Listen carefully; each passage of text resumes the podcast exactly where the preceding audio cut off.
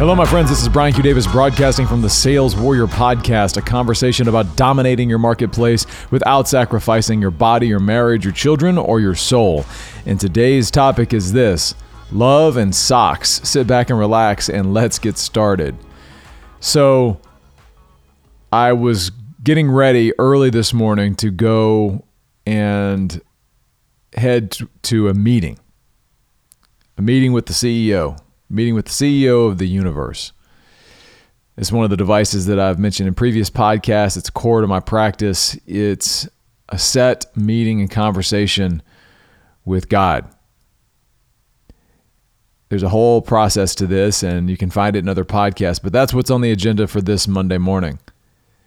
And I was up early. My beautiful, dear wife helped me, helped kick me out of the bed to get me going.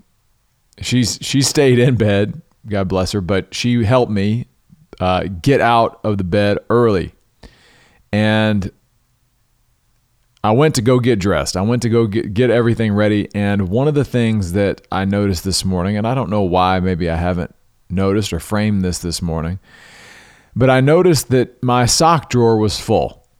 I was going to get black pair of socks. Open up the drawer, and I've got actually two sock drawers. One's got white socks, one's got black socks.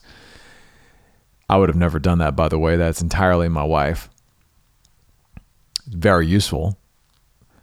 But as I looked at all of these black socks, these bundles of black socks, I saw something different today for the first time. Instead of seeing just a bunch of socks, of long socks, short socks, thick socks, thin socks, I saw deposits of love, little acts of love, a whole drawer full of acts of love because I don't do my laundry. Like one in a thousand times am I involved in the laundry at my house. And my wife owns that part of the business. And she's incredible and everything's organized and we've got a whole system. But it's one of the things that she does and i realized that today that it's not just the laundry. That is that's an act of love. And i've got a whole drawer full of evidence of how much she loves me. I can look around in the drawers of and the closets of my daughters and my closet and i can see how much she loves me and loves our children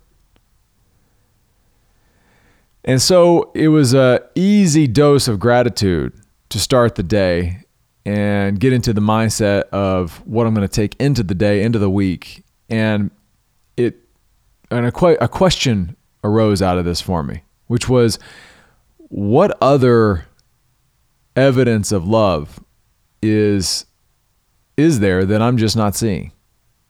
And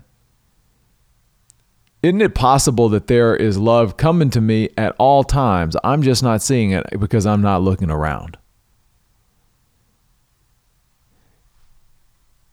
The, I mean, there's there are people. I mean, I, I started thinking about my my children, my my daughters. You know, giving me a little a little drawing or an intention or just saying something.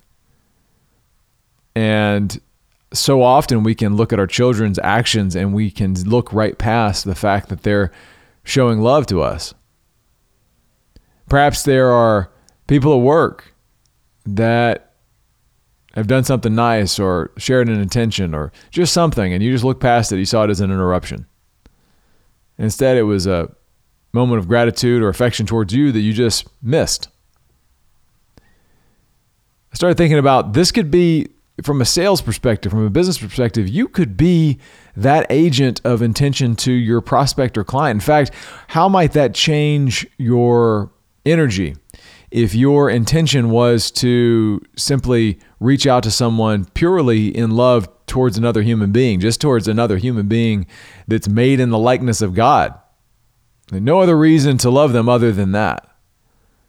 And what if that was your energy towards them in your phone call, in your presentation, in your questions, in your interviews, in your proposal was just the simple act of love to help and possibly heal someone else's business.